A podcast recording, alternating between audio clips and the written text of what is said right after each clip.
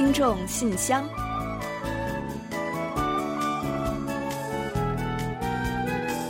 阴晴圆缺都休说，且喜人间好时节。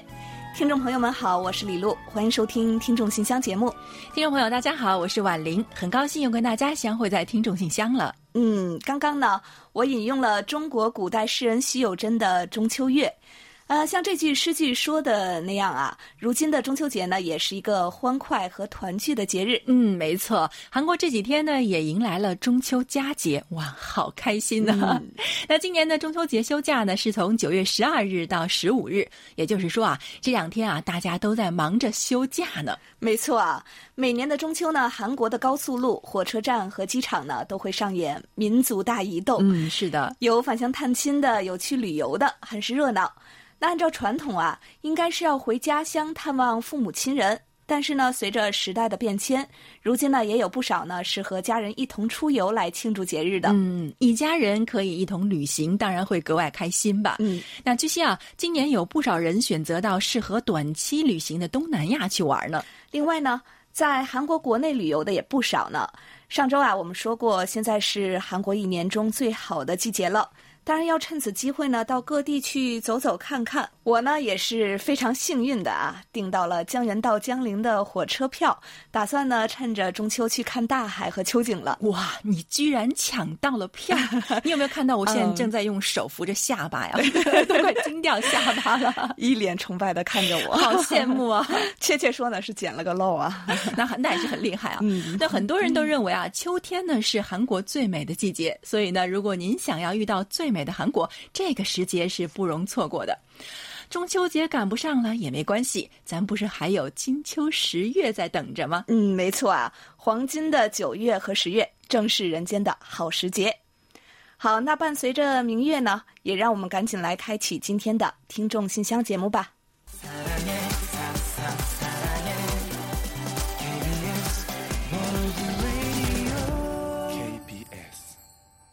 好的，欢迎回来。您现在正在收听的是韩国国际广播电台的听众信箱节目。接下来呢，我们为您预报一下今天节目将播出的主要内容。我们这一期节目呢，依然还是有韩广动态、来信选读和生日祝福等几个小栏目。在生日祝福栏目中啊，我们要跟您一起分享一段李雪听友提供的人生感言。在生活的发现栏目中，我们要为您介绍的是宋希轩听友提供的生活小智慧。孩子在生人面前不爱说话怎么办？本月的专题讨论话题呢，请您聊一聊对网红现象有何看法？有问必答，回答的是中国天津市冯杰听友提出的有关韩国夜市的问题。在节目最后的点歌台栏目啊，我们要播放的是卢焕丽听友点播的一首歌曲。好了，节目呢，我们就先预告到这儿，欢迎您继续收听。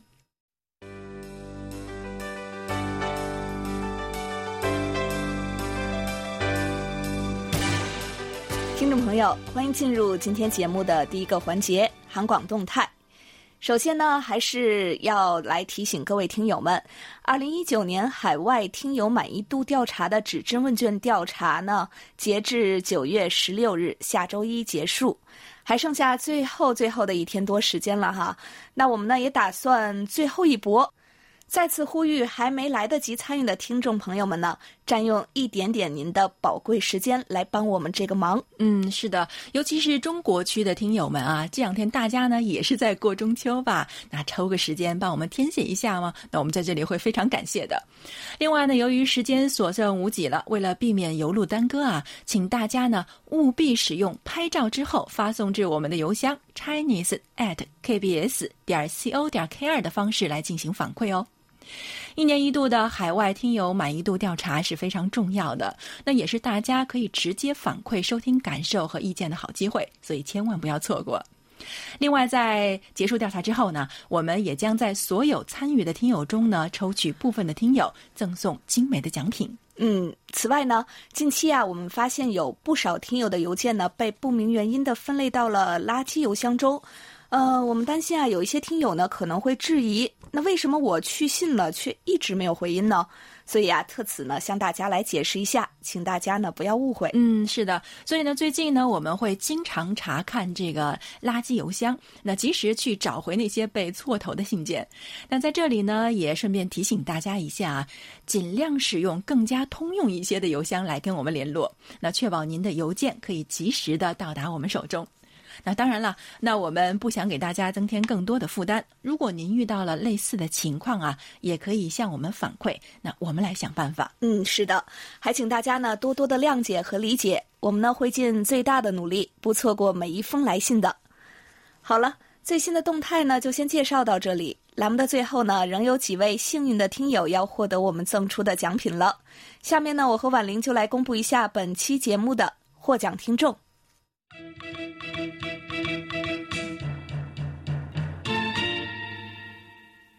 幸运听众是内蒙古的张华听友，热心听众是广东省广州市的岑展祥听友。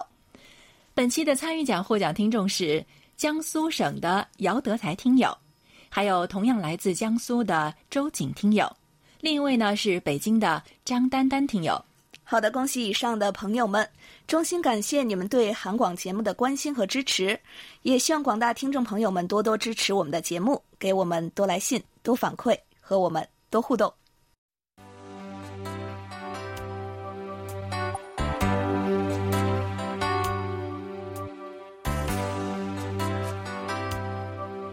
听众朋友，现在是来信选读时间。今天继续为大家选播几位听友的来信，并解答听友提出的问题。嗯，在正式介绍来信之前呢，我们要再次提醒大家啊，稍后呢，我们将在节目最后的点歌台环节介绍我们的联络地址。如果您还不太清楚啊，请提前准备好纸和笔，届时留意一下。另外呢，我们也要提醒使用电子邮件给我们写信的听友们，请附上您的详细的通讯地址以及您的姓名和 ID 编号，以便我们能进行登记和联系。如果是要发送手写信，那也请一定把您的姓名、地址和邮编写清楚，那以免我们在回复的时间出现差错。好的，那接下来呢，我们就来分享一下今天的第一封来信吧。嗯。首先呢，是一封手写信，来自我们的老朋友姚德才听友。他在信中是这样说的：“亲爱的 KBS 中文广播所有编播成员，你们好！你们寄来的精美礼品小钱包我已经收到了，同时也收到了收听报告表，在此呢向你们表示感谢。嗯，啊，非常高兴啊，您能喜欢我们的礼品啊。另外呢，关于收听报告表啊，在这里呢，我们还是要跟您说声感谢。”那前段时间呢，好像是姚德才听友的收听报告表用完了，他就手绘表格填写好寄给我们。这表格画的真的太好了，跟印刷的似的，那非常的精致。那也让中文组呢所有看到的成员呢都很感动。那现在呢，纸质收听报告表呢已经寄送给您了，您可以不必这么辛苦了。还有啊，他在信中还说。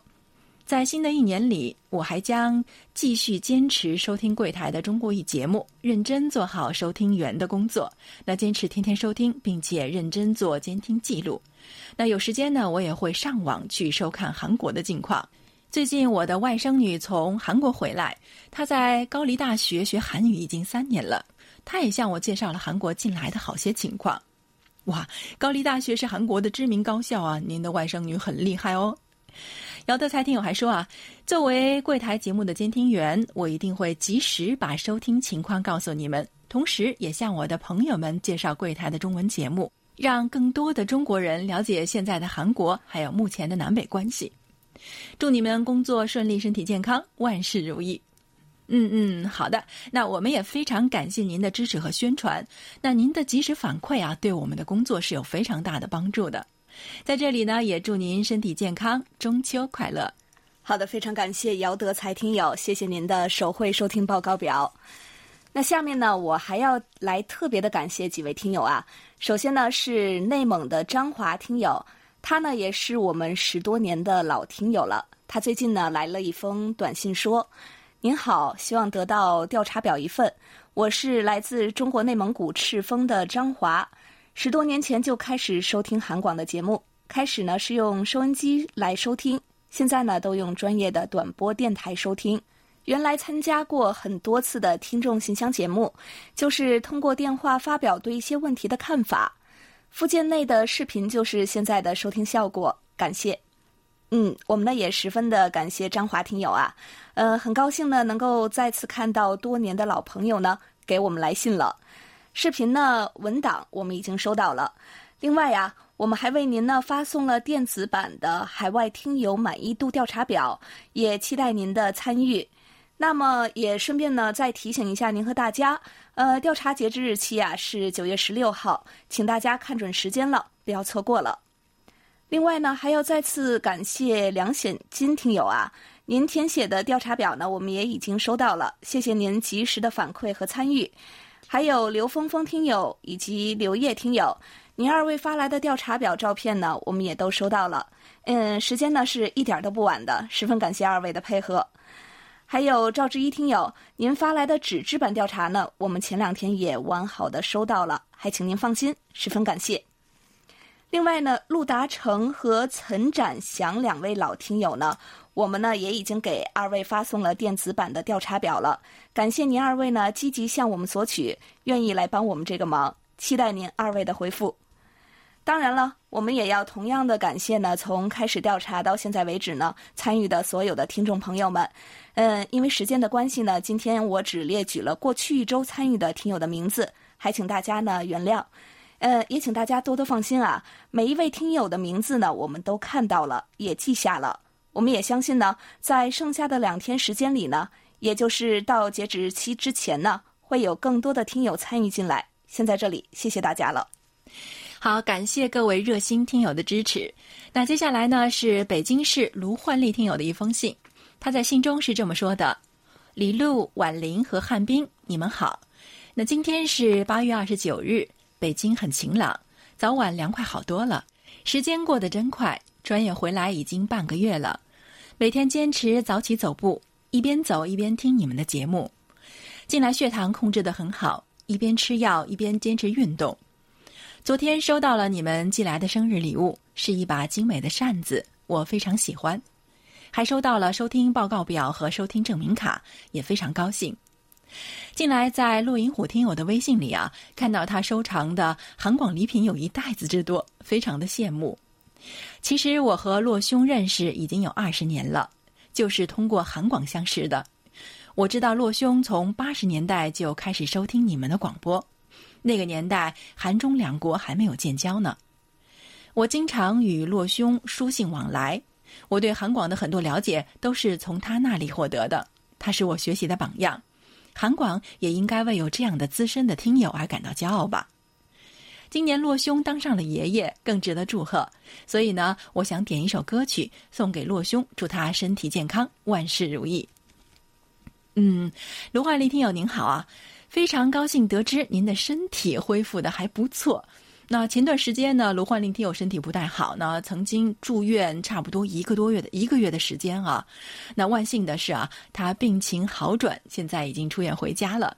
那这封信里呢，他又说最近呢血糖控制的很好，从字里行间啊也能感受到卢焕林听友的心态还蛮不错的，挺积极向上的。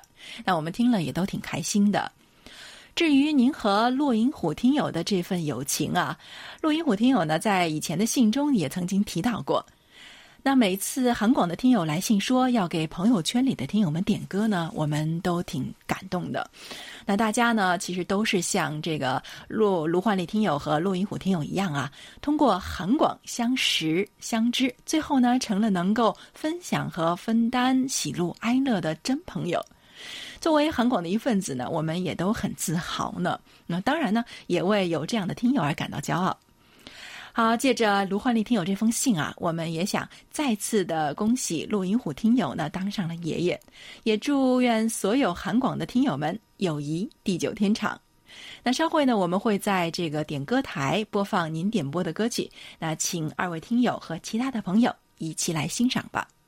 嗯，要恭喜骆银虎听友呢升级为爷爷了，同样呢也要恭喜卢焕丽听友呢大病初愈了。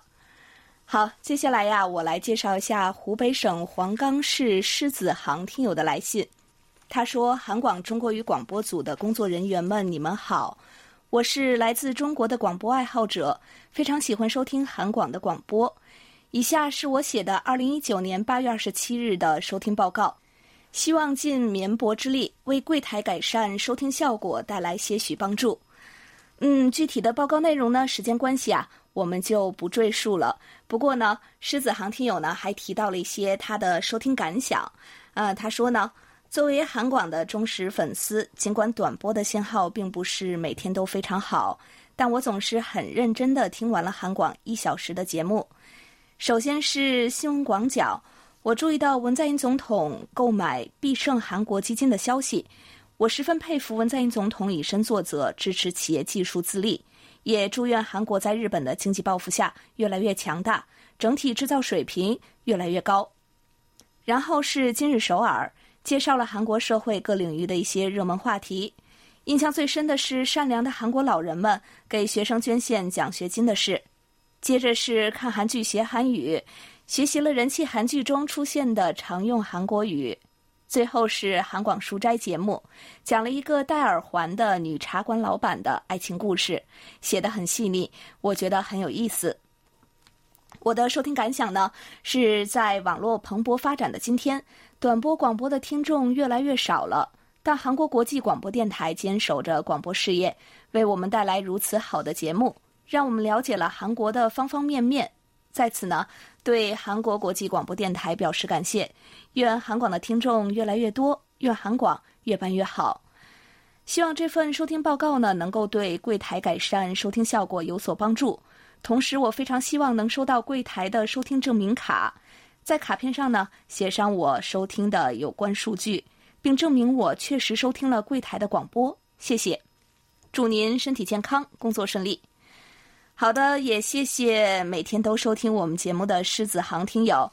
那从您的技术广播内容和感想来看呢，您确实是非常认真的收听了我们的节目哦。也谢谢您对我们的支持和鼓励。那的确啊。如今呢，做好短波国际广播是越来越不容易了。这一点呢，作为身处这个行业的人呢，是深有体会的。好在呢，有我们的听友们的理解和热忱，我们呢才一步步坚持到了今天。也希望呢，不断的以新的面貌来回馈大家。那未来呢，还要有各位听友的同行啊。另外呢，之前在给您寄送 QSL 卡的时候呢，我们没有注意到您的要求。今后呢，会按照您希望的方式再为您补寄一张卡片。您如此认真的收听节目，我们不会辜负您的期待的。另外呀，我们也收到了您在我们网站上填写的收听报告，非常非常非常感谢。还有您的个人信息呢，我们也都保存和登记好了，还请您放心吧。好，感谢狮子航听友。那接下来呢，要跟大家分享是两封短信啊，非常凑巧呢，都是来自中国的天津。那一封是孟泽听友写来的，他在信中说啊，非常感谢柜台的礼物和李璐老师的签名。马上就要参加考试了，考试的时候啊，我会带着这个橙色的包，并且带着考试用具去。非常感谢你们在考试前夕给我的鼓励。我一定会努力通过这次考试的。嗯，好的。那希望我们的礼物啊，能给您带去好运。那也希望您的努力呢不会白费，那顺利的通过这次考试，加油哦！另外一封信呢是来自李珠远听友，哇，这封信哦真的很逗啊！那我们大家一起听一下。他说啊啊，热心听众的奖品收到了。婉玲老师的字写的太漂亮了吧？是不是练过？你这么说，我很开心哦。那也不好意思啊，字儿呢您凑合着看。那写的时候呢，我倒是很认真的。他还说啊，另外呢，我也非常感谢呢，最近送给我的韩国国家博物馆的扇子。韩广怎么知道我喜欢扇子呢？嗯。那还不简单啊！其实啊，这个呢是我们掐指一算，感觉嗯，他一定会喜欢扇子，所以就送给你了。那他说有群友呢让我穿上汉服什么的去配那个扇子，不知道男生穿了好不好看？嗯，李璐，你觉得男生穿了好看吗？嗯，应该不错吧？那我觉得呢，不知道别人穿了好不好看啊，但是你穿一定是好看的。所以如果你真穿了，别忘了拍张照片来跟我们分享下。他还说啊，最近呢天津呢一直在下雨，所以呢不敢架天线，怕交代了。那只能是在网站上听节目，不过呢，也还是乐在其中啊。那突然发现呢，韩广的奖品呢都挺实用的，比如说开年的台历呢，现在我还是用来记课表。至于其他的东西嘛，太精致了，不舍得用啊。不多说了，等天气好了再重振天线的雄风吧。哇！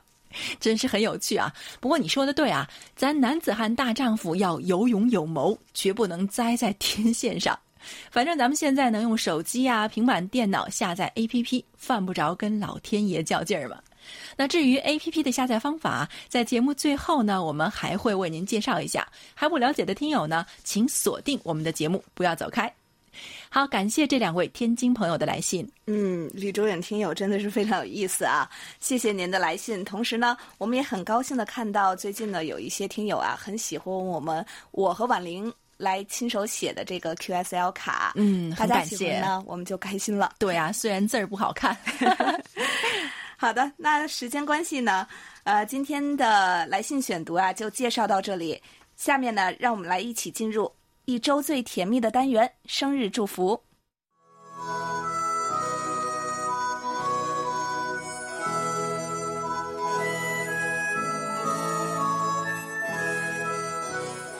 每个生命都是独特且美丽的，组合在一起，共同谱写出了一曲婉转动听的生命之歌。此时此刻，在韩广这个大家庭里，让我们把最真诚的祝福送给您。欢迎来到生日祝福。首先呢，我们送给即将过生日的听友们一段由辽宁省锦州市李雪听友提供的人生感言：好心情，好生活。昨日再好也走不回去，明天再难也要抬脚继续。没有人能烦恼你，除非你拿别人的言行来烦恼自己。没有放不下的事情。除非你自己不愿意放下，日子过的是心情，生活要的是感恩，要懂得无事心不空，有事心不乱，大事心不畏，小事心不慢。人生的悲欢离合、酸甜苦辣，皆系于心。心态若安好，就没有过不去的坎儿。经营好心情，你就拥有了生活的全部。好的，感谢婉玲，同时呢，也感谢李雪听友与我们分享刚才这段话。我们呢，也借着这一段话，祝福下一周过生的听众朋友们生日快乐。那所有过生日的朋友们呢，您可以到我们的官方网站“生日快乐”板块来查询您的生日信息，接受我们对大家的祝福。如果广播前还有朋友没有做过生日登记的话，请将您的生日地址和姓名的详细信息发送给我们。这样呢，您不仅可以收到生日祝福，还有机会获得生日月份由我们送出的一份精美的生日礼品。嗯，接下来啊，我们就把这首由 EXO 的 Chen，也就是金钟大演唱的《最佳的幸运》，送给九月十四日到九月二十日过生日的所有听众朋友们。真心祝福你们每一天都快乐，每一天都能有好心情，幸运常相伴。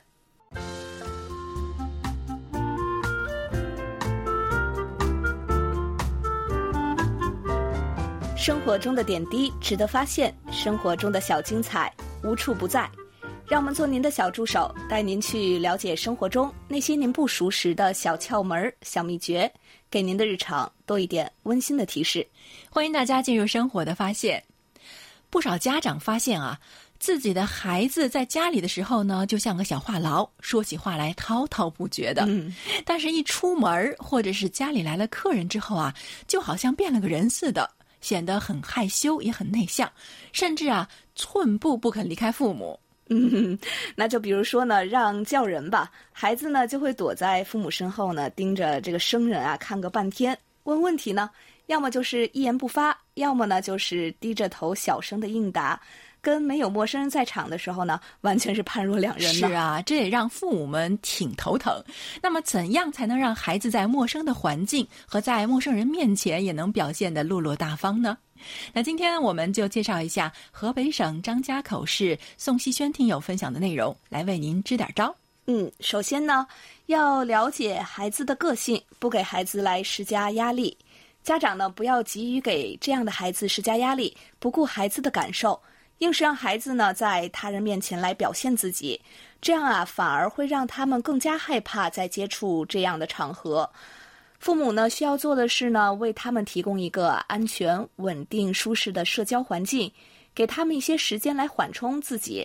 当他们感觉这种社交场合呢是安全和没有压力的时候呢，就会很乐意的、自然而然的来表现自己了。没错，那尤其是不能随意的就因此而打骂孩子。嗯，那要知道，其实这样的孩子呢，顶多是个性内向些，并没有做错什么事情。没错。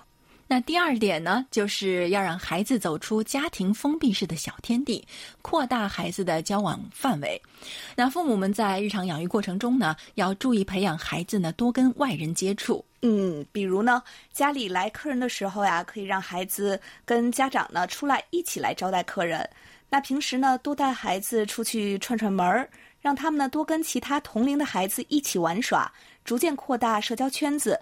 见多识广了，自然呢，慢慢的就没那么怯生了。嗯，这种自然而然的方式挺不错的，那要比硬赶鸭子上架好得多啊。那也很有利于孩子的身心健康。还有第三点呢，就是给孩子多一些鼓励，不要给他贴标签。那有些家长呢，看到孩子在人前表现的比较内敛的时候呢，就会当着客人的面说啊：“哎呀，这孩子呢，在生人面前就这样，比较怕羞。”嗯，但这表面上呢是给孩子解围了，实际上啊，则是给孩子一种消极的暗示，让他们更加不喜欢在生人面前说话了。所以呢，要切记给孩子贴标签儿。父母呢，需要做的是多给予鼓励，让他们勇敢的跟人打招呼、说说话。那只要他在生人面前呢，表现的稍微有一些进步了呢，就要及时的来表扬，以增强孩子的自信心。嗯，是的，反之亦然啊！千万不要在外人面前批评孩子，给孩子加上一个坏孩子的标签，这样的话呢，会让孩子更加自卑或者是畏惧与生人去接触的。那第四点呢，是父母要以身作则，给孩子树立一个好的社交榜样。那家长是孩子学习的榜样，很多时候啊，孩子的处事风格呢，都会在一定程度上受到父母的影响。所以呢，父母需要为孩子树立一个良好社交的榜样，为人处事呢要落落大方。孩子在耳濡目染的过程中啊，慢慢的就会受到父母这种积极的影响，变得大方出众了。嗯，是的。那我自己呢，也是一名家长呢，所以呢，深知教育孩子的不易啊，真的是太难了。那不过这一点呢，我想大家应该都是同意的。不同个性的孩子啊，是要结合孩子自身情况区别对待的。好了，各位家长，让我们一起加油吧。那以上呢，就是我们今天在生活的发现栏目中介绍的内容。在此呢，也要感谢宋希轩听友的分享。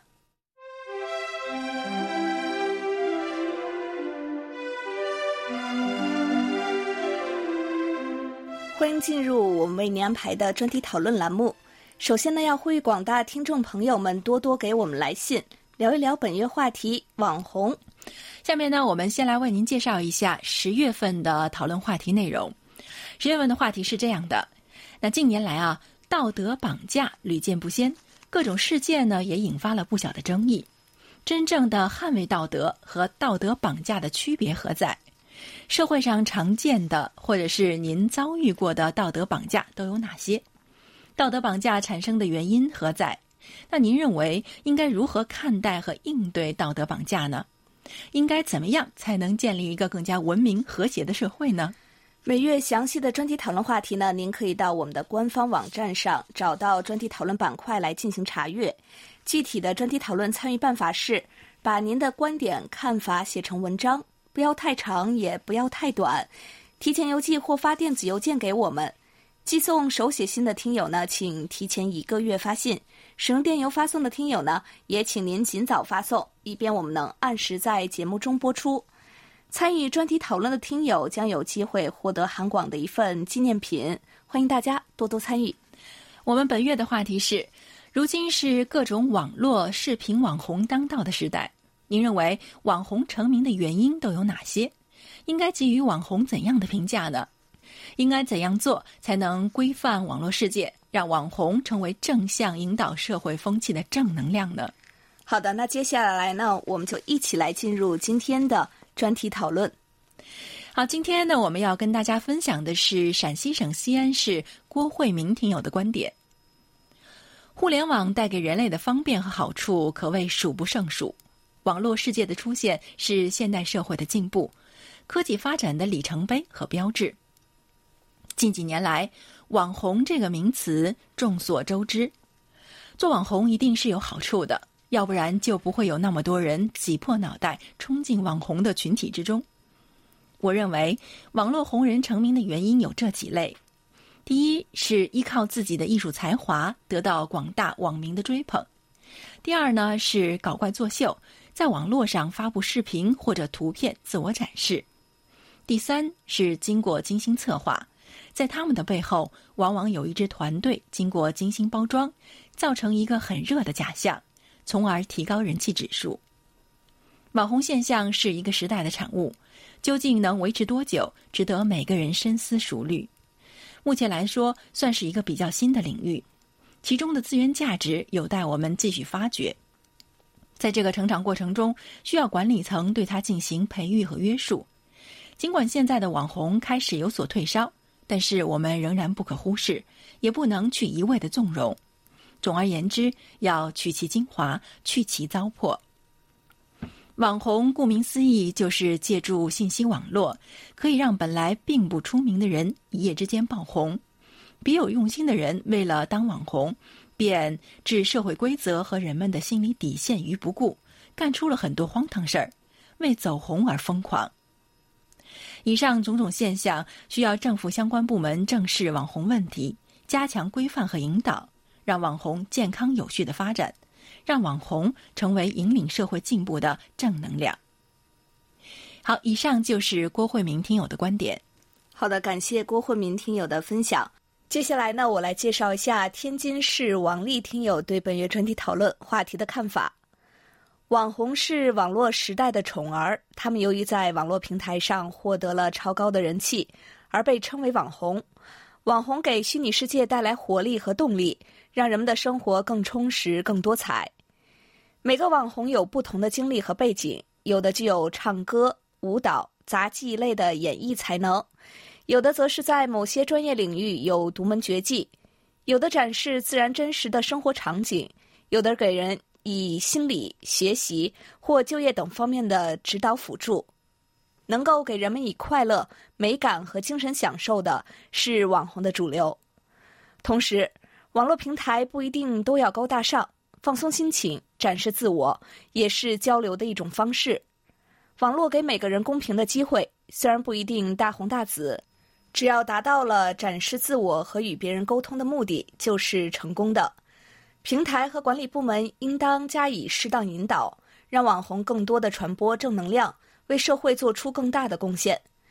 网红作为一种规模空前的新文化现象，不可避免的与金钱挂上了钩。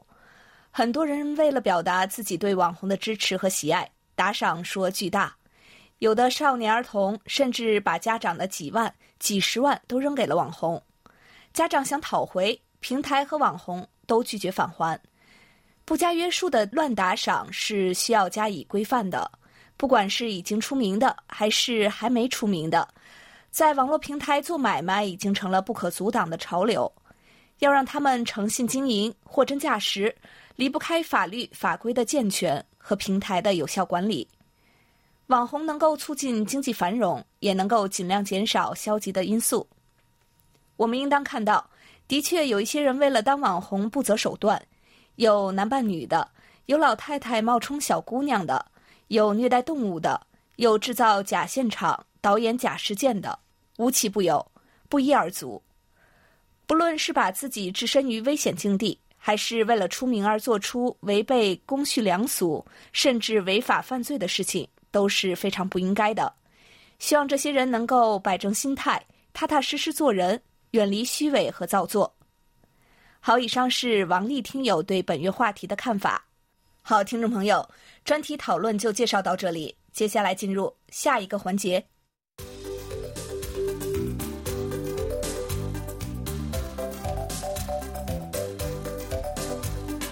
有问必答。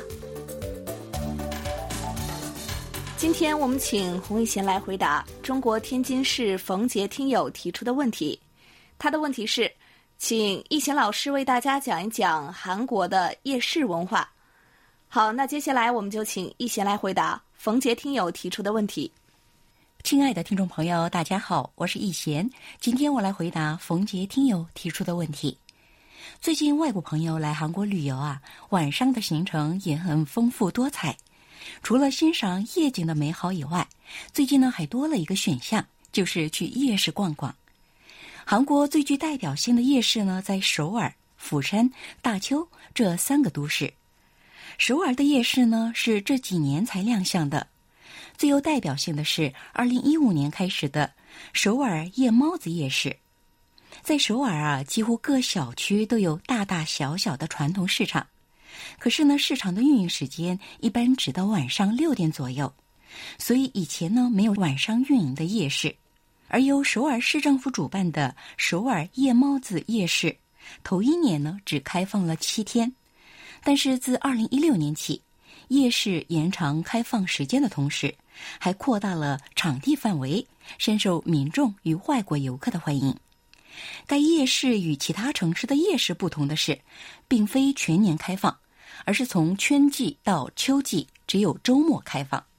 今年呢，从四月五日至十月二十七日，在如意岛汉江公园、盘浦汉江公园、清溪川、东大门世纪广场、文化储备基地五处进行。尤其今年首尔市计划将于十二月还开放首尔圣诞节市场。给人们增添节日色彩，但有一点要留意的是，夜市的运营时间按照场地不同而有所不同。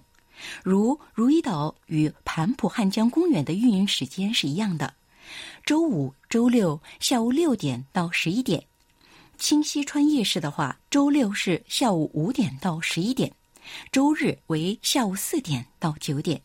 如意岛汉江公园的夜市沿着公园而设。不仅有多样的美食餐车供人们品尝世界各地的风味美食，同时还可以欣赏浪漫的汉江夜景。韩国首家夜市呢是二零一三年亮相且全年开放的釜山富平罐头市场的夜市，这里呢有很多美食与杂货摊位，而且附近还有国际市场、扎嘎奇市场等釜山人气景点，可以一路参观，别有一番乐趣。大邱西门市场的夜市是从二零一六年起开放的，这里呀云集了一百多种世间美食与大邱美食以及杂货摊位，堪称韩国规模最大的夜市。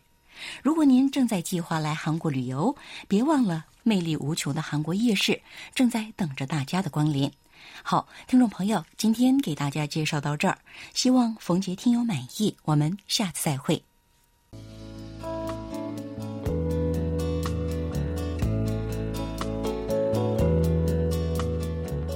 节目最后是点歌台栏目。